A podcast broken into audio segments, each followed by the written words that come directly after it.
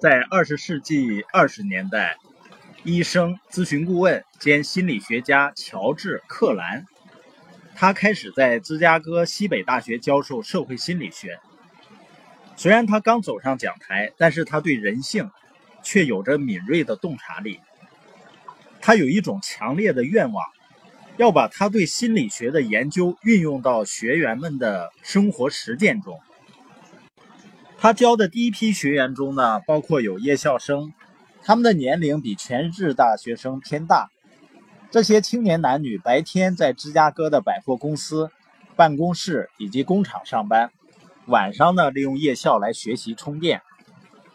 一天晚上下课以后，有个叫洛伊斯的女学员，刚从威斯康星小镇来到芝加哥做公务员。他向克兰倾诉自己的孤独和无助。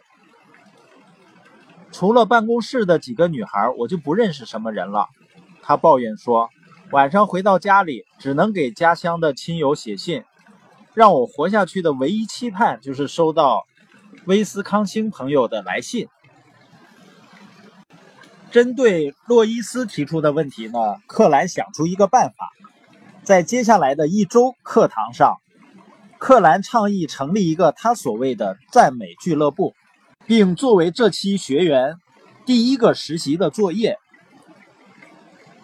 他让学员们不管是在家里、单位，还是在电车里面，或是在公交车上，每天都要运用心理学。克兰说：“头一个月，你们的书面作业是赞美俱乐部，每天呢。”你都要真诚地向三个不同的人表达赞美之词。如果愿意呢，你可以向更多的人说。但作为及格标准，三十天之内，你每天至少赞美三个人。三十天的实习结束后，你们需要在这次实习体会写一篇文章或者报告。他继续说，内容包括你观察到的周围人们的变化。以及你生活态度的改变。其实啊，一些学生对这次实习很抵触。一些学生抱怨呢，我说什么呢？根本就平时不赞美别人啊。另外一些人呢，担心会遭到拒绝，让别人觉得虚伪。很多学员认为呢，夸赞自己不喜欢的人，多虚伪啊。设想你遇到某个不喜欢的人，还要去赞美他。一个男学员问：“你不感到虚伪吗？”不，赞美敌人并不虚伪。克兰回答说：“赞美是一种对某些事物值得肯定的特性或优点真诚的表扬。你会发现呢，没有人是一无是处的，也没有人十全十美。你永远都不知道哪一句赞美会在哪个关键时刻。”把一个男孩或女孩、男人或女人从沉沦和堕落中拯救出来。克兰的学生们发现呢，他们真诚的赞美对周围的人产生了积极的影响，而这种经历对他们自身的影响更大。洛伊斯呢，成了一个能够点燃别人激情的人了，而另一个学员呢，因为摊上一个难以对付的老板，本来已经准备辞职呢。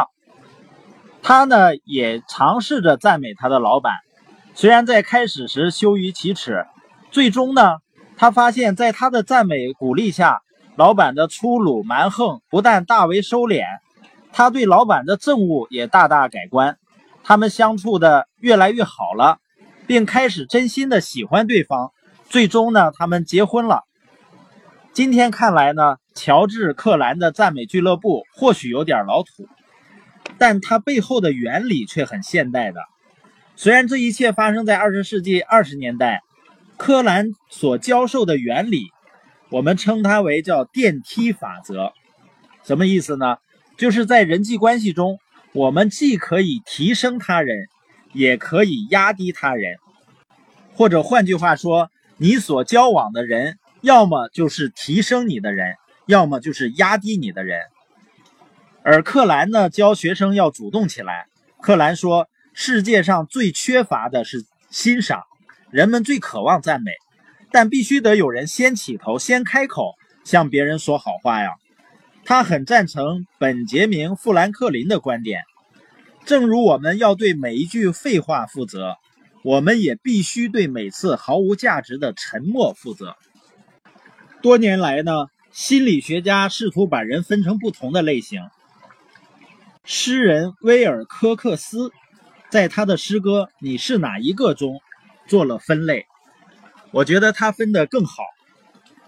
今日世界有两种人，只此两种，别无他类。我肯定，不是圣人，也不是恶人。众所周知，善中有恶，恶中也有善。不是富人，也不是穷人。衡量一个人的财富。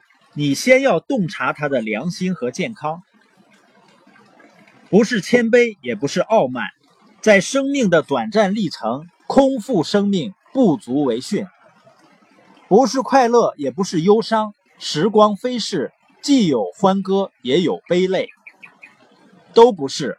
我说的世上两种人，一种是提升者，一种是压低者，无论去向何方。你都会发现，芸芸众生被分成这两类人，令人惊诧。你还会发现，我想有一个提升者，就有二十个压低者。你是哪种人呢？你是帮奔波在旅途中负重的提升者卸下重负，你还是一个压低者，让别人分担你的辛苦，为你焦虑，为你忧心。